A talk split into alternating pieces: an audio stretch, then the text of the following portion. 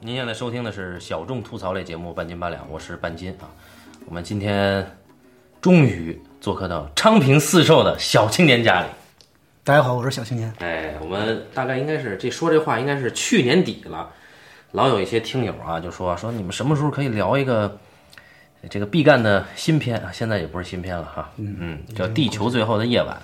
当时我就承诺了，我说我们肯定得聊啊，对，啊，肯定得聊。我说可能年后吧， 那年后我没说是什么年后，就现在半年以后聊也是年哎后，呦，半年可多了。半年多了哈，嗯。然后我们当时看完了以后呢，大家的反应不是很一致，但是我跟小青年呢有一些反应就是有一点点的共性，就是我们觉得这片子还是有可聊之处，啊，对，因为这片子出来以后争议挺大，呃，有有些人就觉得这个毕赣已经江郎才尽，还有一些人觉得呢这个片子呢牛逼啊，嗯，就是很有味道啊，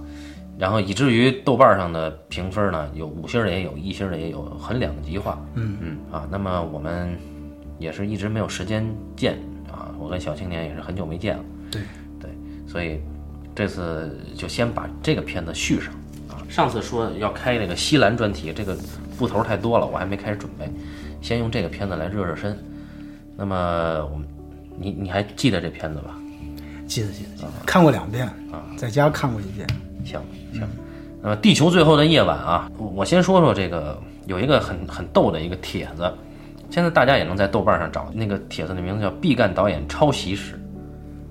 哦，好好像记事我我好像我记得有有有这么一个帖子，然后我扫了一眼，就是好像看了几行吧》，。对，就包括嗯就以这个片子开头切入的，就比如说这个片子的片名，二六六六那个作者的那个短篇小说集，嗯，叫海报地球最好后像也模仿谁的？海报是模仿一个日本的片子还是剧啊？然后又开始说这片子里面的镜头构图啊，那肯定就是塔尔科夫斯基啊多很多啊。然后就把他，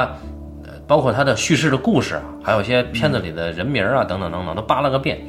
然后这个行为本身，我觉得，呃，倒不是说就我不不做评判啊，但是我觉得，呃，已经能说明一些问题了。第一就是说，毕赣做这些事儿呢，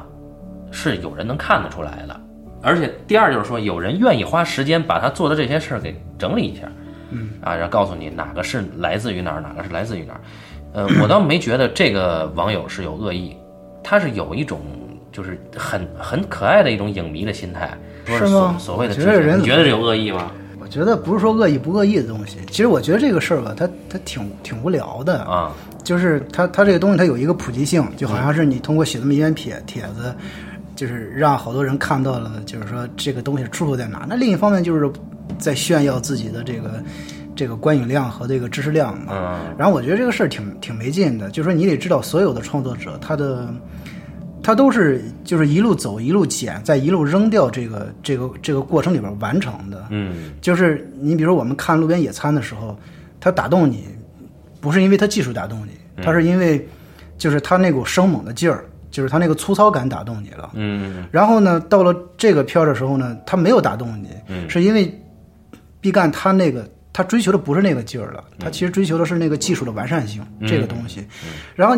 就是，当然这个帖从侧面反映了，就是说，就是说毕赣他是一个一个作者型导演，就是他他一定是有丰富的丰富的这个知识储备的。嗯，然后呢，就是说他整个电影的内容，其实就是来自于他的个体经验和他的观影经验，还有阅读经验的。嗯，然后呢，一个人的作品他是有这个反应的，就是我们所说的你的素养怎么样，就是你你你很难看到一个没有什么素养的导演能拍出一个很好的电影来。嗯，就即使是北野武，就你能保证他是一个什么都不懂的人吗？对不对？嗯，他一定是会反映出这个导演他背后的一个知识知识体系和他的一个知识构架来的，所以我觉得，我觉得就这样的东西吧，嗯就这样的，其实算不上评论吧，呃，对，就是肯定不算评对论，对因他为就是他没有观点，对他就是特别没有意思的，就是你巴拉巴拉说一堆，嗯，那那有有什么意思呢？但是接着这个帖子来说啊，呃，可能心态上你觉得这个就是这个人他没有从创作者心态出发啊，但是当然对，一定是但是他你看在路边野餐，我们顶多会看到有些人说他像塔尔科夫斯基或者像安哲，但是呃，在这个片子我们就发现就已经不是这么简单了，就是他从海报到片名，我感觉他这个帖子它它其实提醒了我一点，我就觉得这个片子其实已经是一种资本行为了。首首先，你海报，海报其实真的很像。对，啊嗯，你这片名你可以来自于一个文学作品，没问题。然后我还特别去看了这个文学作品，因为我二六六六一直没看完啊，但是那作家我也很喜欢。但是发现呃，基本上没有关系，嗯，基本上没有关系，就是有可能有那么一点细微的联系。就比如说这里面提到的一个男主人公，就是那个一个男孩吧，他喜欢读法国超现实主义的诗，然后那个其中一个不那么重要的诗人，曾经在二战期间逃亡的过程里面，呃，就是这人就失踪了，没有任何人去问津这个人的下落。嗯，那他其实就是在他跟他父亲度假的这个过程里边，他去呃借着他的诗集，借呃借着他读的这个诗集去说这个诗人的下落无人问津。嗯啊，这个过程本身有意思。然后这个事儿呢，啊，这个事儿跟哪个有关联啊？跟那个毕赣叙事上大家都觉得很像的一个作家叫莫迪亚诺。嗯，莫迪亚诺有个作品叫《暗电街》，《暗电街》也是说一个老人回到法国去找他二战时候丢失的那个记忆。他首先他不知道自己是谁，对后来他慢慢隐约知道自己是谁呢，不一定对，但是他肯可以确认的是，他有一个爱人，他的那个爱人跟他在二战时期为了逃避呃纳粹的这个迫害吧，嗯，本来想要偷渡到瑞士，但是被人骗了，啊，然后他爱人从此失踪。那么他这么多年来也没有去找，而是他这么多年过了以后，他才有这个本能去寻找吧。对，也就是说，也是无人问津的，就那段历史。对，他就拿了一张照片作为一个线索吧。嗯，但是每个人在这个照片上对这个对他身份的指证，他其实是不同的。嗯，所以说他其实就就就就变相的说明了一个一个，就是说他他身份缺失的问题，因为这个它是产生发生在二战之后嘛。嗯，就是我们都知道二战呢，它是一个就是说第二次世界大战，它是一个很荒谬的一个事情，就战争本身就是一个荒谬的事情嘛。然后呢，就是说在这个就是在面对一个这样的一个巨大的灾难的时候，就是说我们的身份是不是有那么重要？就在那个时候产生一系列的，就是文学文学巨匠，嗯，包括艺术巨匠什么的，他是因为那个时期这件事情对人类整个的对于命运的思考，这种冲击是非常大的，嗯。当然，因为我看《暗恋街》，它还有另一层的一个一条线，就是他通过这个人不断的去寻找自己的这个过程，然后揭示出了战后巴黎嗯，这种颓败的一个景象，其实是、包括那个战后经历过战争的那些人，对现在的生活处境。对对对然后，呃，就这一点跟波拉尼奥那个《地球最后的夜晚》这这个 是有关联的啊。它其实讲的是，因为波拉尼奥二六六六就就在讲，经常会在墨西哥的呃城市市郊死去一个女人，被性侵死了，被性侵死了，无数的女人都这么死了。那他讲这种暴力，因为暴力而丧命的这种个体，呃，因为没有人问津他们的死因，或者说没有就查不到死因，就基本上就被淹没在历史里。然后这个超现实主义诗人也是这样，他也是借着一个主人公的口去说出来，所以这两者文学上两者有共性，但是毕赣他的叙事跟这个《地球最后的夜晚》本身没有共性，对所以他就是有可能就喜欢这个名字拿来，这也很正常。对对，这也很正常，它不代表什么。嗯啊，然后但是可以看出来的一点是，首先你海报确实是一种，不说抄袭吧，也是搬运。嗯，基本是抄袭。对，然后然后这里边儿这个其他的一些呃，一会儿我们会说到它的这个叙事，嗯啊，然后包括它现在呃对于人物的一些一些界定啊等等等等，其实都很难看到像《路边野餐》里边儿呈现出来那种那么原生态的东西。嗯啊，就是我们喜欢路边路边野餐，并不是因为呃它很像塔尔科夫斯基，并不是所有人抄塔尔科夫斯基都能抄得好。对你，你比如说我之前刚看了那个那个安德烈卢布廖夫呃卢布廖夫，然后我觉得那是塔科夫斯基最好的一部电影了。嗯，就是他他揭示了你们这个行业的艰难。不是不吧不不不，他不是接触我们这行业界的，就是你你看到他那个他讲的那个时期是等于是是是中世纪时期的一个非常残酷的一个、一个阶段，就是他他通过这个画家的这个不断流亡的过程，他揭示出了在那个时期人的生活是极其痛苦的，但是那个时候上帝拯救不了人，嗯，你知道吗？最后的时候你会发现，就这个画家走了一圈，最后拯救他的是那个铸钟的少年。嗯然后，但是有什么是铸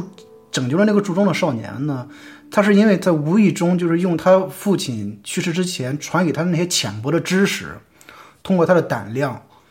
然后呼吁这帮人把这个钟铸成了。嗯，结果你会觉得这一切都跟上帝没有关系。然后最后这个钟铸成的时候，那些那些那些教会的那些那些那些牧师教皇他们来为这个钟，就是说铸这个礼的时候，这个铸钟少年他会被推搡在最边缘的地方，因为他是一个一个没有任何社会身份的一个一个人。嗯。但是就在那一刻，那个卢布廖夫他就决定，他说你：“你铸钟，我画画，咱们去一个新的地方。”就那一刻是特别感人的。他感人在哪？就你会觉得，就是那个那个塔尔科夫斯基，他其实他讲的东西都是很大的东西。他是因为就是你看，就是俄国的东西，它就是这样的，就是他永远都出那种艺术巨匠的东西，他很很难出那种嗯那种小的东西。就法国会容易出那种很很很小资的东西，你知道吗？很很有情调的东西。但是俄罗斯从来不会出那种东西，俄罗斯永远都是出。就你看，它是一个它整个国家的这个文化背景就是这样子的。然后这一点跟我们其实挺挺像的，所以说我们就是你会发现中国人尤其喜欢塔尔科夫斯基的东西，嗯就他他的这个整个的文化背景上，他是有这个有这个有这个共通性的。但是说实话，我觉得我觉得毕赣的作品没有像塔尔科夫斯基的。嗯嗯，我看《路边野餐》的时候，是我因为看了他有很多镜头特别像安哲的镜头，就安哲他不有一个三百六十度嗯环绕的长镜头嘛，就是当这个镜头从这儿起，然后再回到原点的时候，它其实就交代了一个时间的过渡嘛，就是从这个时间变成了另外一个时间，但是一条镜头完成的嘛。嗯，对。但是我觉得那个东西跟安跟那个塔可夫斯基是是不一样的，但我觉得很多人就用这种方式来评判的话，有点儿。嗯有点儿不负责任，说实话，为什么呢？就是因为，嗯、就是你太注重那个、那个、那个形式形式化东西了。就是，但是你看到，我觉得毕赣比贾樟柯强的一点是什么呢？就贾樟柯其实还有点强调那个那个形式化的东西，嗯就是那种就是说我要让我的这个东西具有很强的文学性啊，那个、啊那个东西，就是说这个人要游走啊，就是一条长线头一直盯着人走走走走走很长时间，嗯是这样的。当然，毕赣的东西你感觉他就更像今天的年轻人做事情，就是我把所有的。东西都拿过来就用了，嗯嗯就是他没有很现代的一种对啊对，他不会有那种那种那种文化包袱嗯，和那种那种那种使命感，就是说我得跟谁不一样，这种想法就没有没啊有那种东西。他就是说我这些都是我看过学过的，然后我就直接拿过来用了。啊，有点像昆汀，对对，就是这个东西，就我觉得没什么不好的，就是好歹还有人在做这个事情嘛，嗯。对不对？嗯，好，我们来来说一说，就是说我们抛除掉刚才呃由这个帖子引发的，我认为它是有资本参与行为的啊，因为这个华策嗯的、它确实有背资景本啊参等与等行为对，就这个包括这个营销的策略，我们今天不谈这些，我们也不会去谈这个影片的故事，因为这个故事在豆瓣上已经有很多网友呃梳理的非常详细了。嗯我们也觉得，反正至少我个人觉得，这个故事本身到底讲了一个什么事儿根本不重要。嗯，对。那么我们其实想谈一谈的就是，为什么我要找你聊这个片子？就是第一是作为一个创作者，他的第二部作品跟第一部作品呈现出了明显的不同。嗯，你你指哪一方面？啊就就这方面各个方面都有，就明显的不同。一个是他在我我认为啊，在《地球最后的夜晚》这个片子里面，我觉得基本上都是形式的东西嗯嗯，啊。就觉得形式大于内容我是我甚至觉得它内容可有可无啊、啊，就给我这种感觉，因为我也是看了两遍了。第二是我觉得呃，就导演对这个片子的阐释以及拍摄这个片子的过程，因为那个过年期间。读过一个，就是他们制片人发的一个这个整个影片诞生的过程。嗯，那么这个过程本身，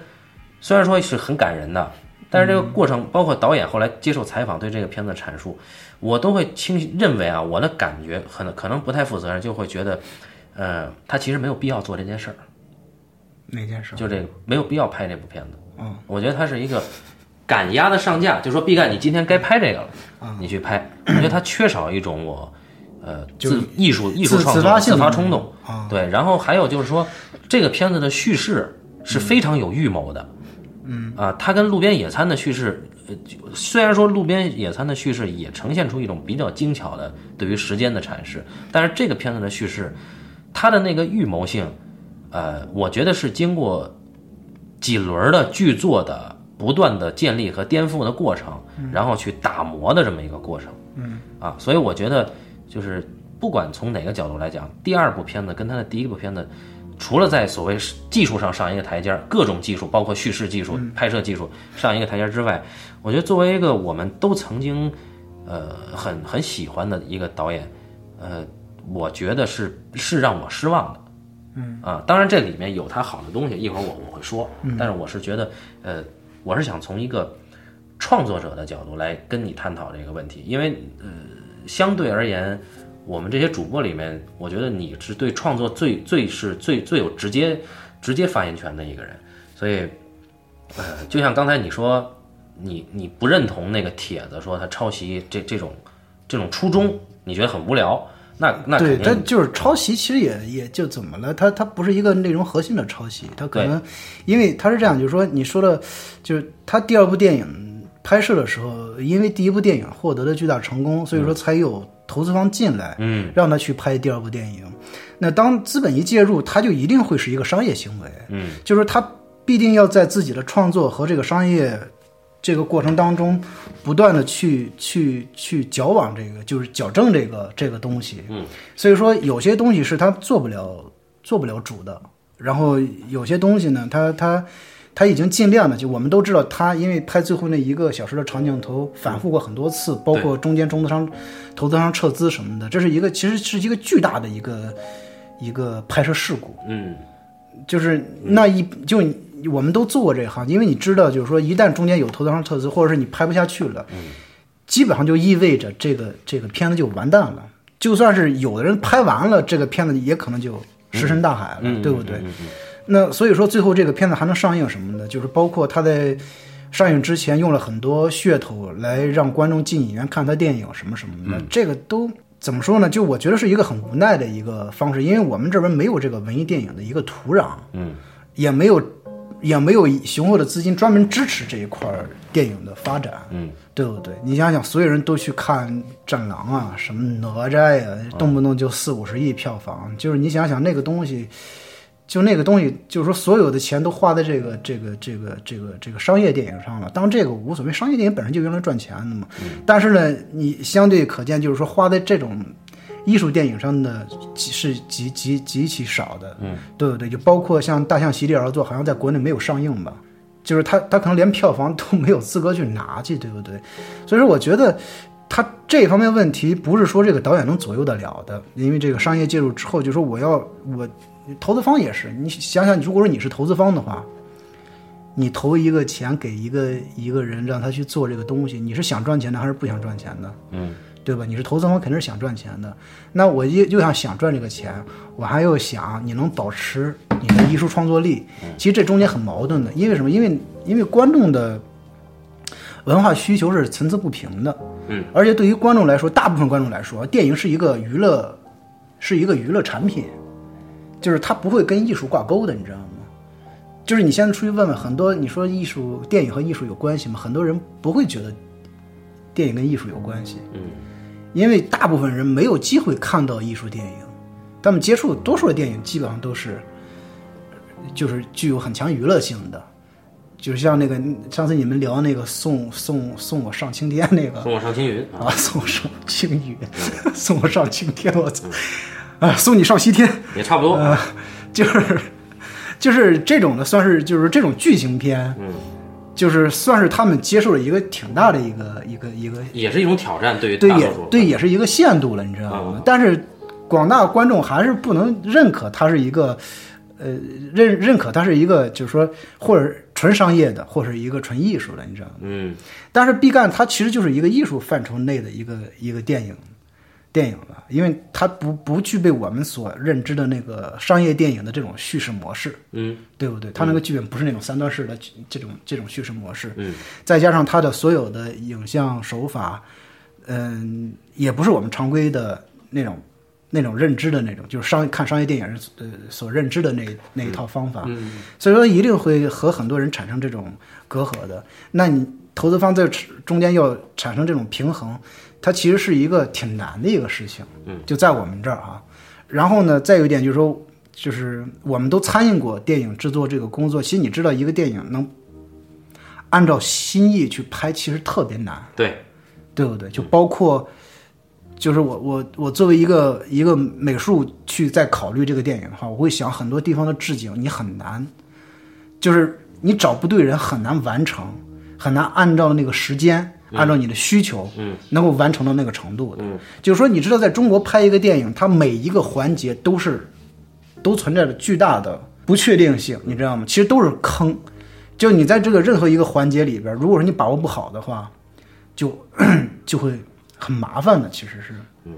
所以说最终这个电影能够能够拍成上院线，包括我觉得质量还可以吧，就是其实我就觉得挺好了。嗯然后呢，我们从另一个就纯粹这个电影，就是说它本身它的艺术价值来讲的话，就是我看了两遍，其实觉得它的艺术价值并没有多大，嗯啊、但是呢，不代表它在别的方面的价值没有，对不对？对，在在他他，因为他首先他尝试了一种呃很新鲜的方式，就是说影片的后半段突然出现了另外一种电影媒介，就三 D 嗯，啊，这这一点还是一个算是新鲜的尝试。嗯然后这个三 D 确实，我觉得不像有些人说的那个感觉跟没三 D 一样，我觉得还是呃当时在影院三 D 还是一个三 D 思维，对，它的必要性还是比较有必要性有对很强的必要性。另外一个就是像刚才你接接着你刚才说的那个话题，就是你觉得当代的一些呃年轻的创作者，他没有那么多包袱，他拿来就用。其实这里边我第二次看，我会注意到一些点，就是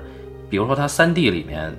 他的他对于游戏沉浸式的那种借鉴，嗯，它很像游戏感，就是对当那个黄觉坐缆车下下下去那个过程，真的很像你玩一个主机游戏那个视觉的变化。然后包括那个后边那个凯真，凯真的那个打扮和她的走路的方式，就绝对是在模仿《红辣椒》里面的那个红辣椒那个女孩儿。嗯，这些东西可能都是导演他体验过的东西，然后他拿来就用。对，对于我我我是觉得在这个影片里，他用这个东西并不违和，这是首先的。我觉得不违和这一点已经很很不错了。嗯啊，呃，但是就像我们我们可能需要谈一谈的，就是这个片子，就像你说的，艺术意义没有那么大。嗯啊，那是为什么说它艺术意义没有那么大？那路边路边野餐是不是有艺术意义？嗯，有一定的，嗯，就是那个东西它更具有原生性嘛，就是说你你看到的时候那种，那种很很具有冲击性的那个那个东西，它其实是艺术创作里边很很重要的一个一个点。就你看很多艺术家做很多作品，他他解释的头头是道的，但是你怎么看你都觉得那个东西它打动不了你，嗯对不对？但是有的有的艺术家，他可能就是做那个东西，没有那么没有那么具有那么强的关键性什么什么的，但是他可能就一下就就就刺痛你了。嗯对，然后当然你不能否定那个那种艺术，它不是好的艺术啊。但是从我们通常认知的这个这个这个范围上来说呢，我觉得路边野餐它是具有这种这种艺术价值的。但是我你知道，我们今天看很多电影，它没有办法产生这种这种感动性啊。就比如我看到那个，就是咱们那时候聊过嘛，聊过。我说我当时看到他在唱那个小茉莉的时候，就你就会不自然的就会流泪嘛，就是你你不知道你那个流泪的原因是什么，但是你就是被打动到了，就被那个土星星的，然后人的那种那种你不自不自知的那种惆怅的东西给给给给戳中了一下。那你就可见，就是说多数人他其实都有这种，呃，他不能说是心理创伤嘛，他都会有一些心理的淤结的东西。他是那个时候是是是打动你了，但是呢，他在这个这个地球的夜晚，他就没有这个东西了，没有这个东西呢，就我我我觉得可能不是毕赣他没有这种才华，对，没有这种才华。我觉得是他，就是因为我自己的工作属性就是决定了，就是说你你不想老重复自己的那个那个那个东西，你知道吗？就你老想去不断的让自己 处在一个一个一个一个精进的一个一个状状态。但是呢，就是说创作它的创作这个事儿特别有意思，是什么？就是说你你在做一个新作品之前，你永远不知道这新作品最终会呈现成什么样子。嗯就像摸着石头过河。然后呢，你之前的经验它又有用，它又没有用。然后你一面还得依附之前的经验，一面又得警惕之前的经验。然后呢，然后呢，不断的在在找寻新的这个经验进来，嗯，然后呢，它其实创作创作本身它就具有一定的矛盾性在这里边儿，然后呢，它又得权衡和这个这个就是他们这个投资方的这种这种这种关系，还得协调这个东西，所以说呃它在里边儿就是说平衡来平衡去，最后形成的东西就已经这样子了，嗯。然后呢，我觉得，我觉得看第二部电影，我觉得它里边儿，它这个电影，它给我感觉是负担性特别重，就你会觉得电影它承担了挺大负担的，啊就没有过去的时候没钱的时候拍的东西那么自由了，嗯，对，对吧？嗯，就你我当时我我就看那个那个一个小时长镜头的时候，当我戴上那个3 D 眼镜的时候，我就特别紧张，你知道吗？就我生怕中间哪一个环节会出现这种瑕疵，嗯，然后呢就一直盯盯到最后一刻，就是那种感觉，就是啊，放心了，就是真的是。好不容易，你感觉特别像自己拍的一个东西，就你会跟那个导演处在一种，因为你当时我根本不在乎他讲什么事儿，嗯，我其实一直在在乎，我操，这个呃千万不要出现纰漏。就包括那个黄觉坐那个缆车下到下边的时候，他就到了那个下面那个那个也不算台球厅吧，就是一个台球棚吧。那会儿下来之后呢，他就跟着往前走，然后那个摄影机一直跟在背后嘛。然后我就在想，哎，这个这个这个长镜头的摄影怎么交接呢？嗯，然后你怎么交接才能不露纰漏呢？然后这个镜头跟着，因为。然后它有一个外部的光源打过来，包括台球厅里边有光源，嗯，然后在那个篷布上，如果你控制不好的话，可能会穿帮的，嗯，很可能会穿帮。但是我在考虑，我操，这个地方它怎么能够，就是说你这个镜头怎么转向能够不穿帮呢？就是我其实一直在注重这种细节的东西，嗯，然后包括它每一个调度的这种节点的。就是这种转折什么的，我其实一直在特别在乎这个事情的，就是一直心里边在揪着。只是我第二遍看的时候才因为在家大电视上看了，才把这个东西给放弃了，然后才去观察他他这个过程里边儿那种人物情情态的那个那个东西。其实，在第二遍看的时候，发现他其实整个电影里边儿人物的情感没有那么浓烈，对，你觉得人的情感很就浮在这儿，就感觉像水上漂了层油那个感觉似的。就是很很像是，呃，他给他的这种视觉的对实践找了一个理找理由，找了一个载体，算是，因为我我当时看的时候，其实我我对这个电影没有没有什么感觉，就是说你太好的感觉和太坏的感觉都没有。对对，对，然后呢，嗯但是有一个有我自己的一个当时的感觉，我是觉得真不容易啊，就特别不容易，就是他能，嗯，把这个长镜头拍的这么完完善，嗯，特别不容易。就是说，我觉得就是因为这个，我觉得这个是嗯毕赣还是挺牛的啊、从这一点上说，嗯，对，就是这是我比较负责任的，就是对这个他这个电影的一个一个评就判是。完成度，对它的完成度，因为我们都知道，就是电影和你拍一个电影和画一张画呀，或做一个雕塑啊什么的，它不一样，因为它不是一个你个人的一个嗯一个行为，而且我们国内就我们这个国家，它又不是一个有那么完善的一个。一个电影工业机制的这么一个一个地方，就是处处都很分散，然后人员什么的都比较各个环节的工人，他那个水平又都很低，对吧？所以说你在国内想拍那种特别好的艺术电影，其实挺特别困难嘛。就是我们去聊那个罗伊·安德森的时候，就你知道，咱们看那个纪录片，你会发现他任何一个环节的工人都是艺术家，嗯，都特别牛，至少是匠人啊，智商是非常好的匠人，嗯，所以说才能保证他最后那个作品呈现出来之后，你会觉得，嗯，就是他那个东西真的是特别高的一个品质的，嗯，但是我们这没有，所以说你要想完成一个那样的作品，就是可以说是比登天还难，所以说在这个在这个就是在这样一个状况下，就我们不能轻易的说这导演是傻逼或江郎才尽了。对不对？就是因为因为一个作品产生，你要放在一个环境里边去说，你千万不要把它单拎出来挂那儿去说，嗯，对不对？就是你要放在一个环境里边儿，就各种呃各种对比，你才知道它最后形成它它不是那么一个简单的一个一一一个事情。嗯嗯，这个片子它其实选了一个呃记忆的主题嘛，嗯就是黄觉是一个没有记忆的人，嗯啊，他他在寻找他的记忆，但是寻找的过程不断的模糊，不断的和其他的记忆交错，最后他呃首先我们可以看出这是一个两个时空叙事啊，它是 讲呃十几年前和十几年后的两个时空，然后人是同一个人，只不过他之前是做的事儿可能是他年轻时候做的，现在、现在可能稍微老一点儿做的，嗯然后他的这个他也不是说他有意的在寻找自己的记忆，但是他确实是希望寻找他已经就是记忆里边模糊的一个，他隐约感觉到这是对他对于他来说最重要的那个点或者一个人，他开始寻找这个，以这个为契机去上路，然后不断的拼凑自己曾经有的记忆，或者说自己曾经遭遇过的那些经历的那种呃片段，但是这个过程，呃，我是觉得啊，我是觉得他这个过程写下来是非常精巧的啊，嗯，我觉得他叙事上是，呃，相当相当高明的，我觉得。对，但是谈不上说打动人，也谈不上说这东西负载了什么样的现实意义、都没嗯有，我觉得。但是他呃就跟他呃用的视觉的表现手法一样，那都是一个很，呃，又在比路边野餐更，呃，更精进吧，就是就这种说法，对对就就是是说他的技术上更真完美，更精巧一些。对，就是呃，他更聪明、更成熟，对，啊，然后，呃但是我是想说，就是一个，如果我们把它认看成是一个艺术导演的话啊，艺术片作者的话，那么一旦你要跟自己，或或者说一旦你选定了记忆这个主题，因为它之前的短片和第一部长片。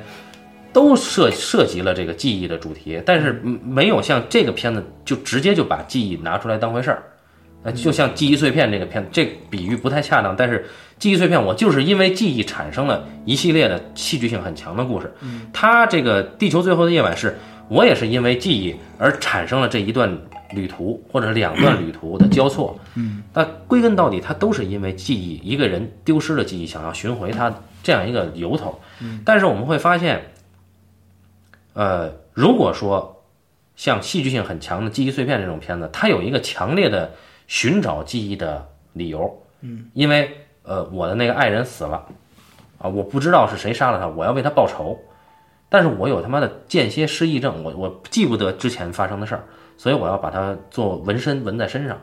然后我不断的拼凑，最后发现是啊，我我自己干的这件事儿。但是整个这个寻找寻凶的这个过程，看起来像是别人干的，嗯，然后对于我来说，我可能又又走上了一段新的旅程。那这个冲动是源于一个负罪，嗯啊，我们且不说，呃，记忆碎片是一个，呃，非常怎么说，呃，这个也不是很好这个词，就是就是非常功利化的一个戏剧性的作品，嗯，但是它至少它的这个冲动足够让我们去跟着这个人去往下探，嗯，但是在《地球最后的夜晚》里面，我觉得它缺乏这种理由。让我们跟着这个人去探索记忆。我觉得我不认为他是一个，首先我不觉得，呃，他给出了我们一个非探不可的理由，这是商业标准了啊。对那么从艺术标准上来 讲，这个人打动不了我，就是这个男人，我不认为他寻找记忆的这个过程是有魅力的。嗯，因为我们我们都大家都觉得他的这个叙事很像是《暗恋街》，或者说莫迪亚诺其他的作品，比对如说对，其实挺像莫迪亚诺的。八月的星期天小说的嗯啊、这种这种，因为莫迪亚诺一贯的主题就是缺失了记忆，我去寻找它。嗯，然后我们会发现，就拿暗恋街来说，他是一个至少年过半百或者六旬的老人。嗯，他无家可归，没有身份，然后嗯他朋友给了他一个身份，他做了八年私家侦探，他开嗯始。呃，他一直在找记忆，但是这个时候他可能有一些眉目了，然后他的老朋友不干了，就剩他一个人，他开始去寻找之前一直纠结的那段记忆，而他自己又不知道这是什么。我觉得这本身很动人，就是一个老人在就是在一个很孤独的情况下，在衰败的情境里面去寻找记忆，我觉得这很动人。那年轻人不动人吗？我觉得年轻人不动人， 为什我么？觉得是就就纯纯粹是没事儿找事儿啊，就是你你说你说黄觉啊，在在这影片里边儿，我其实叫罗洪武还是叫什么啊？是是叫罗洪武吗？还是叫什么？他其实黄觉他代表是一个一个，嗯，可以说是一个有点失败的一个中年人。对，你看他他毕赣他有一个一个一以贯之的东西，就是说他路边野餐也是在讲一个中年人，他其实在讲一个臆想的中年危机的东西。嗯然后就是他的那个许知远对他一个采访时候说嘛，他就说这个， 他说，呃，就是我们小县城的人，然后就是他们不会思考这种人生问题的。嗯然后许知远说是他们到了一定年龄之后，他说到一定年龄他们就变成酒鬼了。然后他说这话是一个就是是一大实话，嗯，你知道吗？就是我我每年过年回家，我那些朋友发小们，一个都大肚翩翩的把我拽过去喝酒，我也不喝酒，我就就看他们在那儿一边喝酒一边吹牛逼，喝醉了之后，然后就各个的就是找各种理由痛哭流涕，然后第二天醒了之后跟什么事儿都没发生一样。嗯，然后呢，要么就喝醉了之后就互相指责什么的，呃，然后呢，他，我就觉得毕赣可能就是他看，他就想要，他其实想要探索，就是这帮中年人怎，这帮孩子怎么了？就是到了这个年龄之后，就是人为什么会呃就在小城市，大部分基这是一个很常见的现象，就是人为什么要要要这个样子？所以说他要去去找那个那个，他要想说那个中年中年人的那个那个。就是中年危机的那个那个东西嘛，嗯啊、但是呢，他讲的不是一个呃真正意义上的一个中年危机，是他想象的一个中年危机，就是他自己说的嘛。然后呢，就是他把自己的情感放在了一个中年人身上，啊，对他把自己的失落放在一个中年人身上，所以说这个过程当中就，你看那个谁，那个就是莫利亚诺，他在写一个人寻找身份的时候，他他其实是就是这个这个这个这个身份是不是有这么重要呢？对，你知道吗？就是因为很多时候他都得到了一个答案，就很确定，类似于这个答案很确定的时候，嗯，他都要产生质疑，然后这个质疑会拽着他去找下一个人，然后呢，下一个人又会给出一个很确定但是不同于上一个人的答案来，嗯然后呢，他就不停的、不停的、不停的，到最后，其实你始终没有看到他，他会笃信那个身份是真的，嗯对不对？就是说，你看这个人他在找什么呢？他其实不是讲一个个体的问题，他其实在讲整个这一这个时代的人，他就是他就是陷落在一个一个很大的一个巨大的一个迷茫里边儿。对他他的就是其实莫迪亚诺这个记忆是呃，我们每一个他其实构织了一张网嘛，就是每一个人当时的亲历者和间接的亲历者。就所谓的记忆是没有人与人之间的关系，这个记忆是不成立的。对，然后他是通过这个关系网走了以后，会走过一遍以后，他就会发现每一个人对于另一个人的那个记忆都是似是而非的。对，都有偏差。啊然后，那就像你说的，就他是一个那个二战那个年代，那个很恐怖又很荒谬的那个年代下面，所有人都在记忆的废墟里对，啊，他他有这个沉重的反思在里面。对，对，对，啊，然后不管他是在那个什么，那个是一个那个那个那个那个八月星期天，他是一个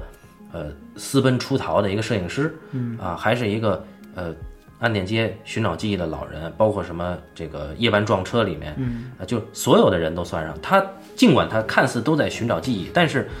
他背后你总总能明白他的这个驱动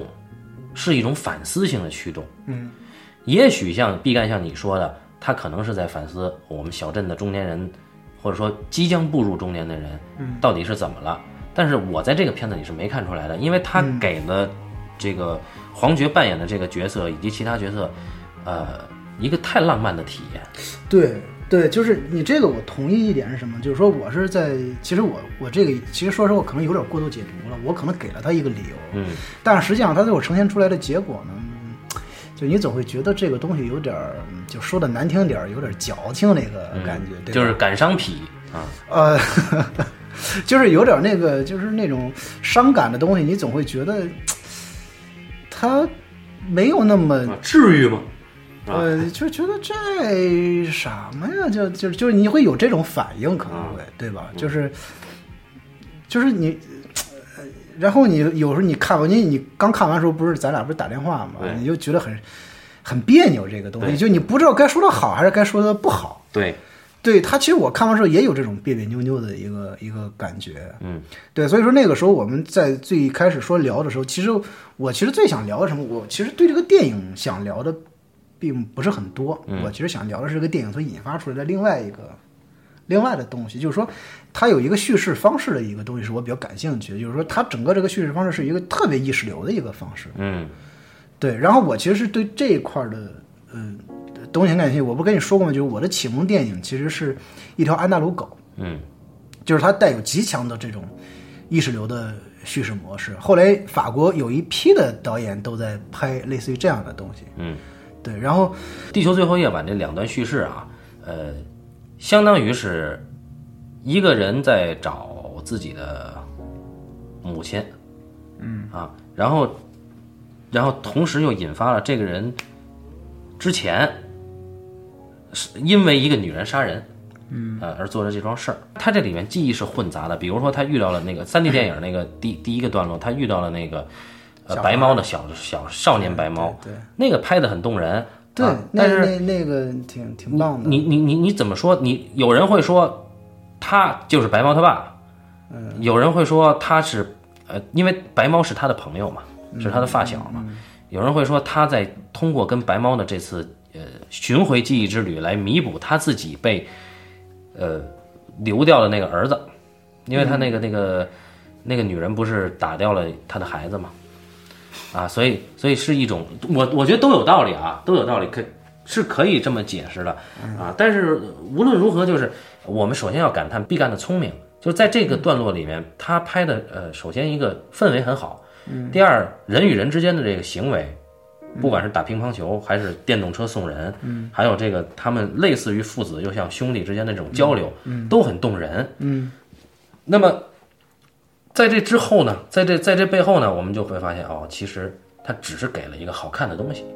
但这、当然这个东西足够好看，因为这东西并不媚俗，嗯，它并没有说是取悦于商业或者取悦于什么，因为它给出的这种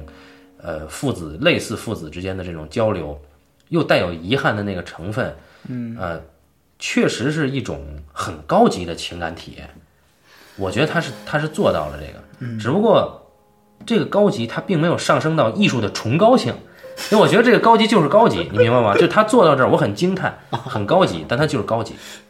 嗯嗯他很动人，但是他动人就动人，他也没有说嗯。震你一下，我倒没觉得，但他确实很感人啊。那我就接着我刚才那个那个那个那个话题说，就是说我为什么觉得我想引申到意识流这个话题呢？就是呃，我在上大学的时候，那个那个就是当时上那个王汉卿那个电影选修课，他当时上第一堂课呢，就就就说了这么一一一句话，他说他说什么是电影呢？他说电影呢就是你坐在这儿，然后呢我给你放一个电影，你看着，然后你看着看着你的脑子就飞到别处去了，然后呢这个你你你就想着晚上要吃点什么呢？然后然后又突然想到明天我要干点什么，做些什么准备，然后过了一会儿又回到了这个课堂。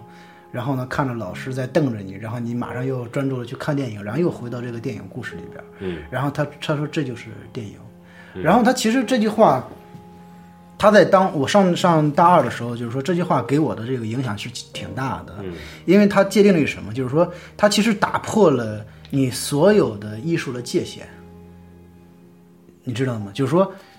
就是你不要认为电影只能是这个样子，或只能是那个样子的。然后呢，呃，所以之后我就马上就看了那个那个格里耶的那个那个《嫉妒》那本那本书，嗯，它是一个完全整个小说都是以第一人称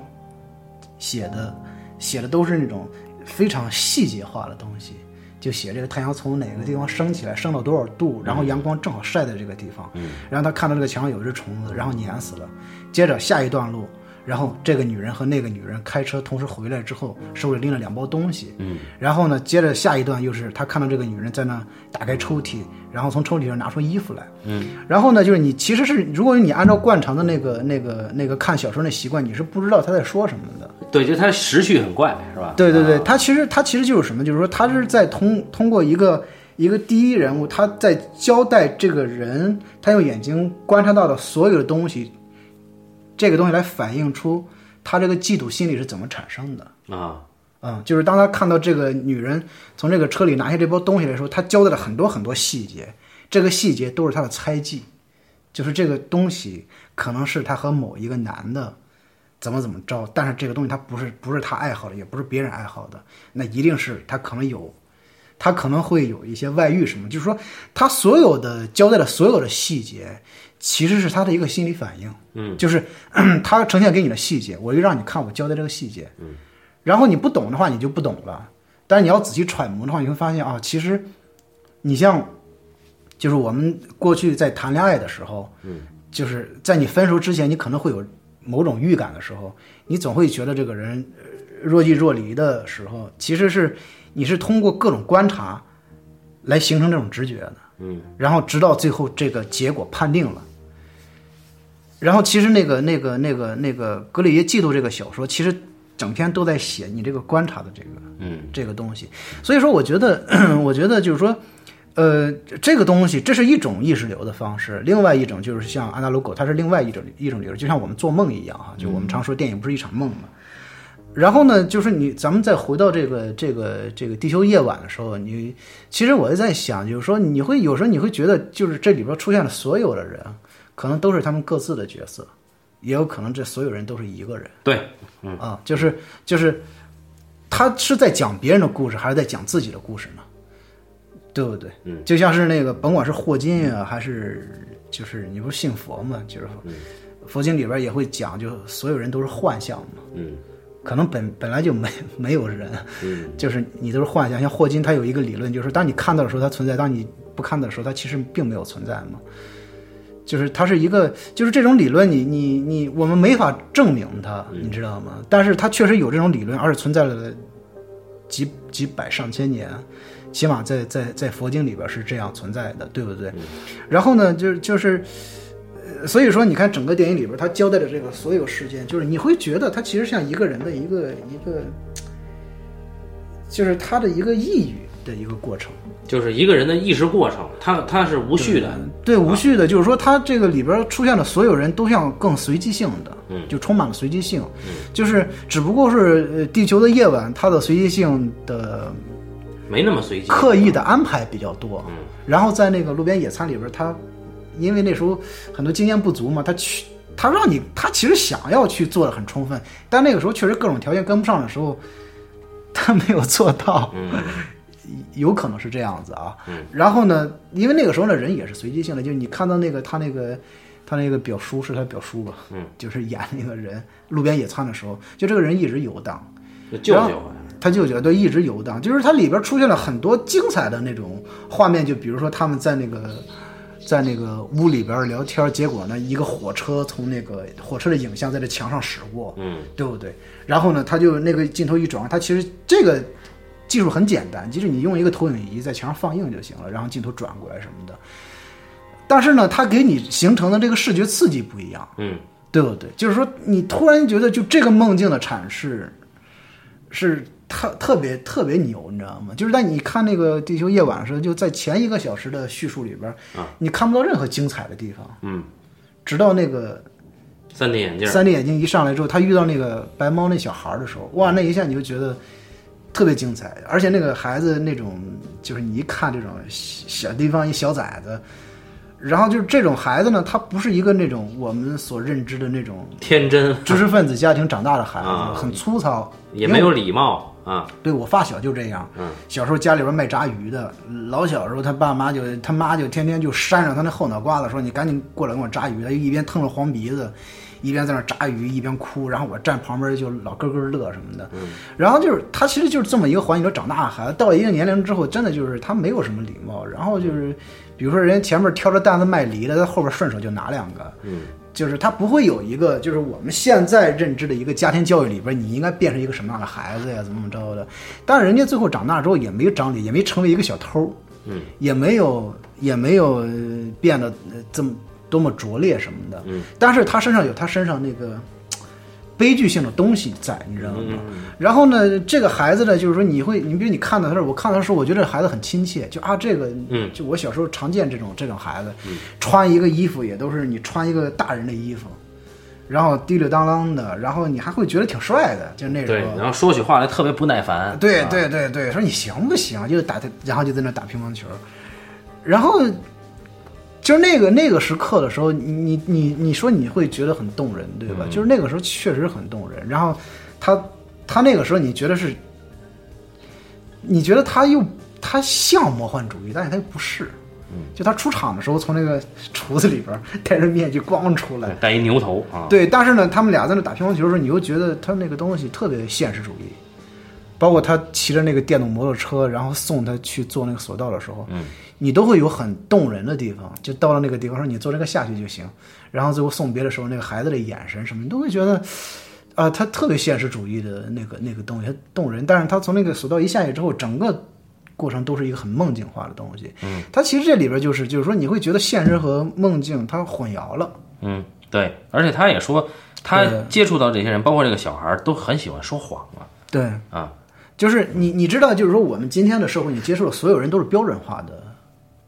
人格。这个所有的教育把人都教育成一个标准化人格，它好不好呢？它好，它它它善于管理嘛。嗯，它有规范性，肯定是善于管理嘛。然后那个社会文明不就是一个所有人都开始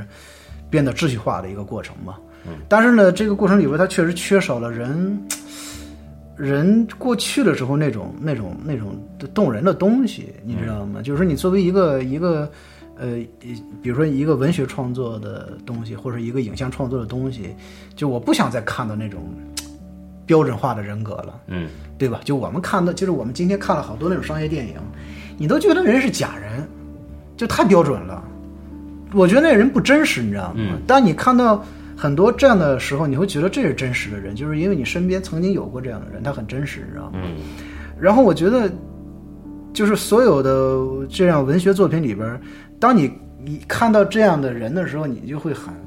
很动容的。嗯你你你就是就是，我觉得我觉得你可能如果说在现实生活中，你可能会很讨厌的一类人，但是你把他搬到荧幕上，他可能真的是生动，生动的，你知道吗？对，所以我觉得就是他这个这个电影里边的好处也是，就是说他其实在有意的混淆这种这种东西。然后呢，你看了电影特别像做一场梦，特别最后的时候，他俩在那个就号称世纪之吻嘛，那那个房子可以转起来转起来不是俩人在那亲嘴儿吗？啊，你知道当时特逗，我前面坐一对情侣，他俩也亲了，他是这样，我旁边坐一情侣呢，一直在那吃东西，就是那塑料袋里边吃那个好像是那种蛋黄派，就一拿蛋黄派就咔啦咔啦咔啦，我然后 我就，然后俩人就回头看了一眼，接着就不敢动了，你知道吗？嗯然后最后呢，亲嘴的时候他俩就特别乐呵啊，就是说到时间了到时间了，俩人在那亲嘴儿，我就看着。 就就是特别有意，因为很多人去看电影，可能是因为这个这个梗吧，就是它有一个世纪之吻那么一个梗嘛，就对是说，好像这是上映的时候也是在跨年嗯跨年的时候嘛，对对。然后就是你你你说回电影啊，就你看到那一段的时候，它其实是极极具梦幻性的嘛，对，因为他他时间上是错乱的，对对对他对。回去以后那个烟花还在点着，对啊，就是说，它其实最后的那个镜头交代那个烟花的时候，嗯，其实它是交代一个什么呀？一个时间，的相对，它交代一个，就是说，你看这个烟花，它没有燃这么长时间，嗯，但是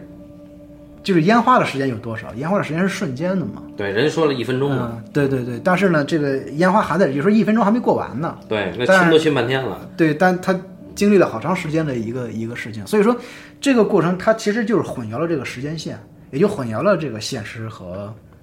呃和非现实或者梦境的这么一个这么这么一个概念。嗯，对，然后就是你可见就是就是其实嗯就是我们不能用一个一个一个正常的一个商业标准来商业电影的标准来衡量毕赣的这个电影。嗯，啊、就是，但是呢，你作为一个纯艺术片儿呢，它其实 也很难衡量的。对呀、对对，就是你你比如说，就是说你讲那个，呃，一不管是艺术片还是商业片啊，我觉得成功的片子都是要要共情，嗯，那只是一方面吧。就是我共情有很多种，你你对它产生厌恶也是共情，就是说至少它它能戳你一下啊。然后我觉得这里边呢，首先一个共情不可能了，因为他首先这个作者没有赋予他给他角色以同情心，我觉得是没有的，就会你觉得们这些臭文艺青年还得说同情心，啊，对对对，这你肯定鄙视这个，啊，但是我要先从我这个层面说，就是你觉得什么时候动人呢？是因为，比如说他最后跟他妈，啊，他他的那个疯女人，嗯，他跟他妈的那段那那段那个呃对话，就我我初次见面什么都没带，啊啊，然后那个送你苹果什么的，那个说神经病什么的，对吧？哎，就是那个那是很浪漫，但是呢，呃，你会觉得有点打动你，为什么呢？因为他一直在找他妈。啊，这个这一刻你感觉到了有这个同情，嗯，然后在跟小白猫在一块儿的时候呢，啊，你且不且不说他是不是他因为缺失了父子的这这个这个感情，他说他要教他未来的儿子打乒乓球，但是他儿子已经没了嘛，嗯，然后这个时候就圆了这个梦，然后你也有这个，你也感觉啊，作者赋予这个人物同情心了，嗯，然后你才能对他产生共情，所以这两个段落是影片里唯二能够真正动人的段落，就至少在世俗的嗯情感上面是这样。当然，你们搞艺术的、臭搞艺术的，肯定是要鄙视这个，就所谓的用同情心去换取廉价的共情了。这个这个是肯定是你们所鄙视的这个。但是首先，一个影片，它要想产生真正的意义上的交流。呃，我觉得《路边野餐》那个陈升是始终被赋予这个同情嗯但是在这里面，只是黄觉偶尔被赋予了同情，它是段段子式的一种东西嗯啊、当然，这个叙事又是完整的，它又啊又不不同于这个啊，又不同于这个所谓的这个韩寒啊那些段子式的影片，就所以很尴尬。我们俩聊的时候就很难去聊，很难会聊出一个结果来。其实对，啊，但是呢，我觉得好好的一点是什么呢？就是说，呃，这个聊的过程当中，它会引发出很多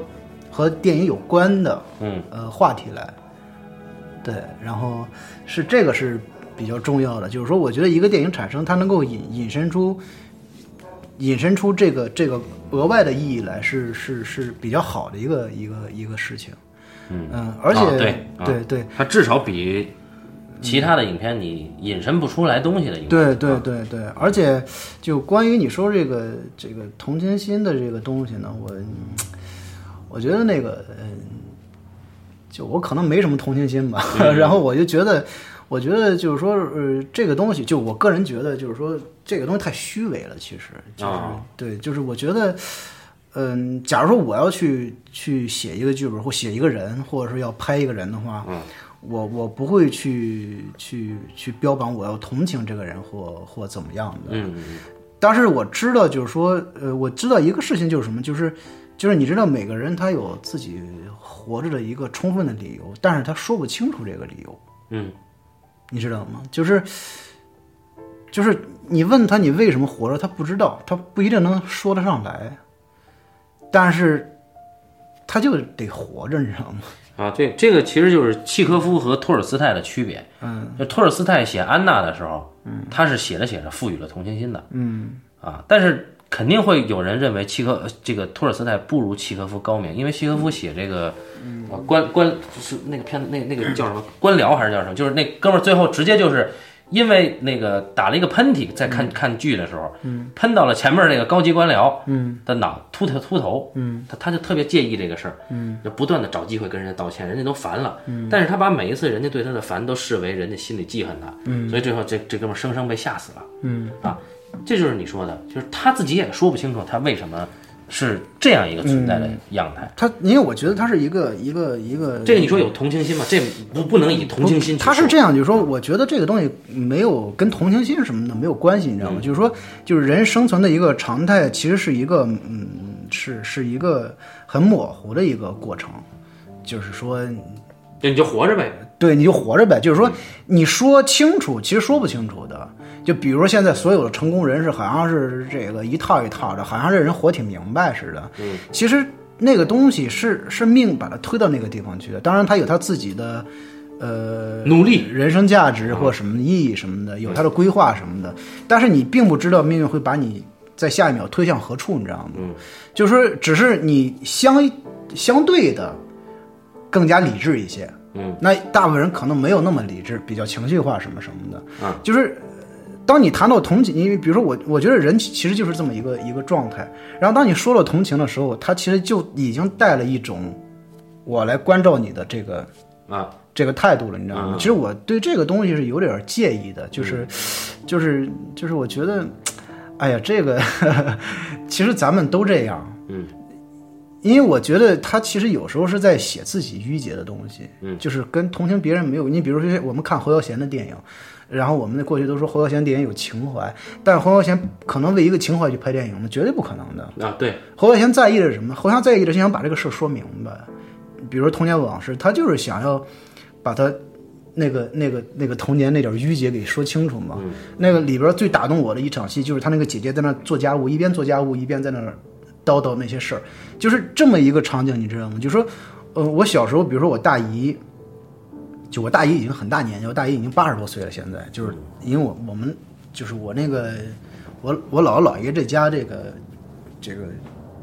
我妈是最小的，老九，嗯，然后我大姨最大的，就是他们中间这个年龄差距挺大的。对你也有四十多了啊，滚！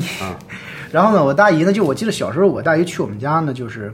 我们在一张大床睡觉就，呃然后呢，我跟我哥睡一个床的时候，然后呢，我我大姨跟我妈睡一个床，然后就在那聊天，隔得很近。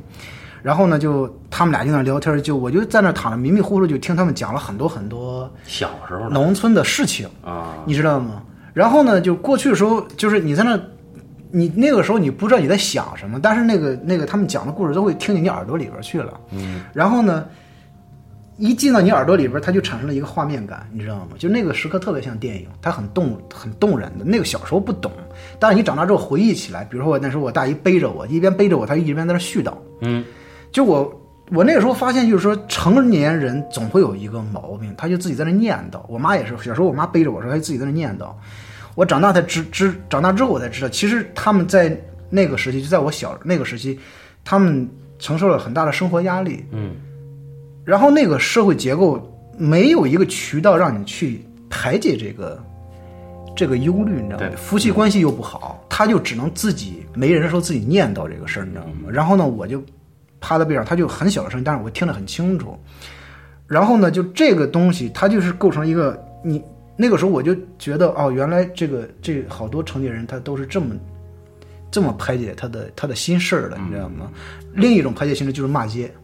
啊，他就是骂街，就是那种很粗暴、非常就非常歇斯底里的。骂街就真的是骂街，对啊，他就歇斯底里的，就这么排解忧虑，就是说他没有一个更缓和的中间状态，你知道吗？比如他做播客啊，对对对对吧对，比如像你一样，对对他就他那个冲突总是很大，很都是很激烈的那种冲突。对，然后，然后呢，我又觉得你就是那个侯孝贤，当时我看那个那个那个那个他那个姐姐在那儿那个说那个事儿的时候啊，我就觉得这个课特别动人，因为什么？因为就是他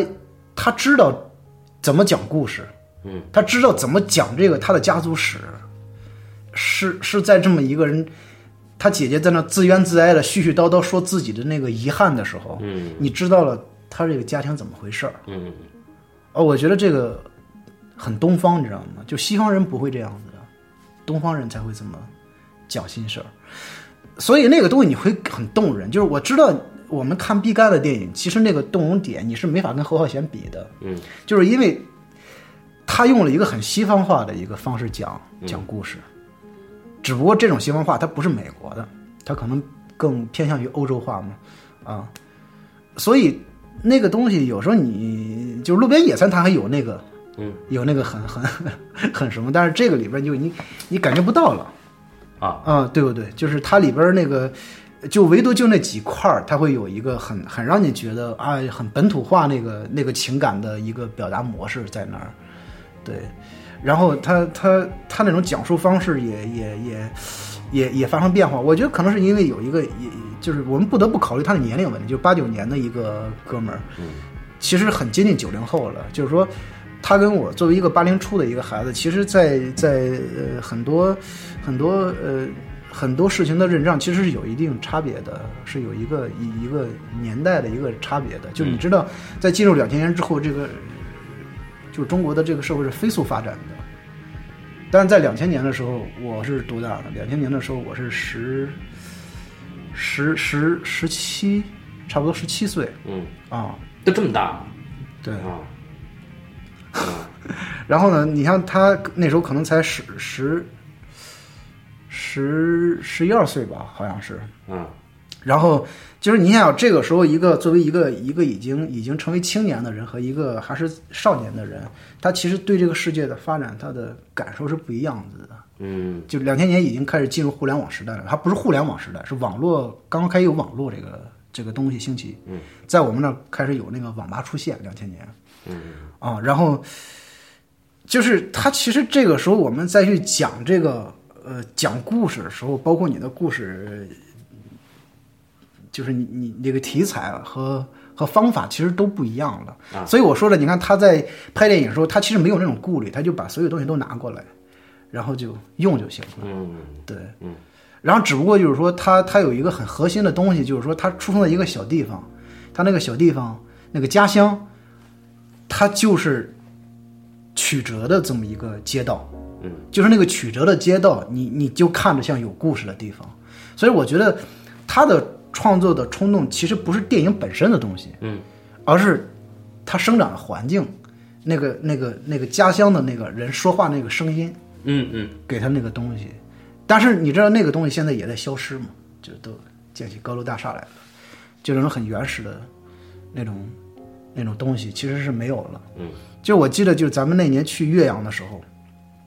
很有意思。岳阳就是很多街道外边的楼很新，嗯，你一转到楼后边都是那种很旧的房子。嗯然后有有一天咱们仨吃完饭，不是从那儿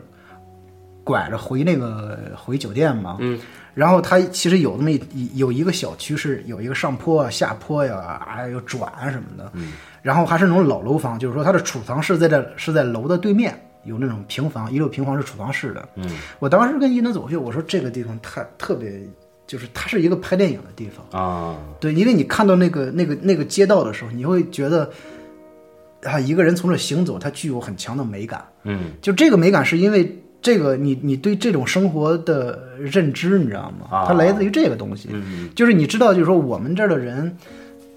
他走这条街道的时候，他可能会发生什么事情。对，这是存在在路边野餐的，啊，对对对对，就是你你，所以说这个东西它它它是特别重要的一个一个原发点，嗯，对。然后再往后，其实你想成为一个艺术家的时候，你其实是在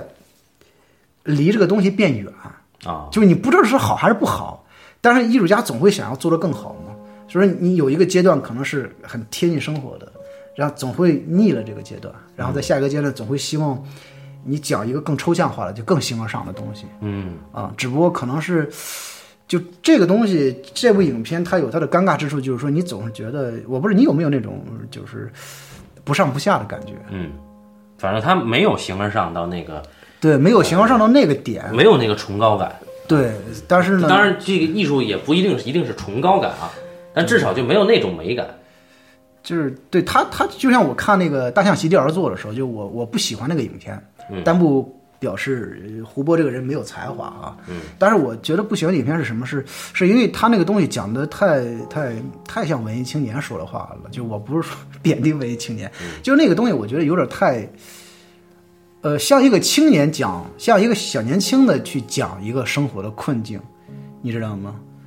但是那个生活困境，你不到那个年龄阶段，你是讲不清楚的。就是你的逃亡感啊，就是你想逃亡离开这个地方，但你又走不开，你不到那个年龄，你是体会不到这种困境的缠绕的。所以说，那个那个电影我看完之后，我觉得，哎呦，就总觉得什么事他都想讲，但是什么时候他都讲不到那个点。他很努力的讲，可能只讲了三分，嗯，可惜他就自杀了。嗯，就如果说他可能要继续活下来，一直拍拍，他有可能有一天会拍得很好，但是他很可惜，就他还没有讲好的时候，他就已经已经自杀了。呃，对，就是这个这个，我觉得是这样一个问题，可能毕赣也是存在一个呃一个这样的问题吧，就是说他想很想讲好，但是可能是确实是对对，反正反正刚才你鄙视了一下同情心这回事儿啊，然后那个也也说了一下，就是你认小为心眼子也对，你你也对，有人很记仇。然后你你也说了一下这个毕赣，他你认为毕赣的创作出发是是很，其实很具象的，甚至很生活的某一种某一种打动他的东西啊。然后呃，当然我我也不认为伟大的作品是出于同情心啊，我只是说这个片子，嗯嗯呃，他没有没有在最基本的情感共鸣上，嗯，跟观众达成这个默契。但是路边野餐是有的，只不过路边野餐那个也不是用同情心可以概括得了，只不过它它是存在同情心而已。然后这个片子就《地球夜晚》这个片子呢，确实就是有不只是有不上不下的感觉，嗯，就是它缺根，嗯啊，那根在哪儿我我是找不到，嗯、但是路边野餐我们能够看得出它的根是什么，嗯，那它的处处基本上，呃，每一个段落你都能看看到哦，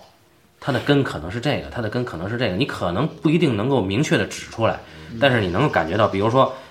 我觉得他他那个长镜头起起的那段，它的根哪怕就是背凯里的天气预报，就就在那儿背，我觉得那就是根，嗯嗯啊嗯明白它的根并不一定是他的诗作，嗯但但是在呃地球呢，它看似更抽象、更暧昧，更模糊，它可以发生在任何一个地方，嗯啊，但是这里面我们也不能说它离生活太远，但是我觉得它是我知道，就是啊说你你比如说之前的时候，你会觉得那个东西它捆得特别结实，对是吧扎实啊，啊对，然后你到了这个时候，它突然发现那个东西很松散嘛，就不是很实在。对，我理解这个这个啊意就思。，泡芙啊，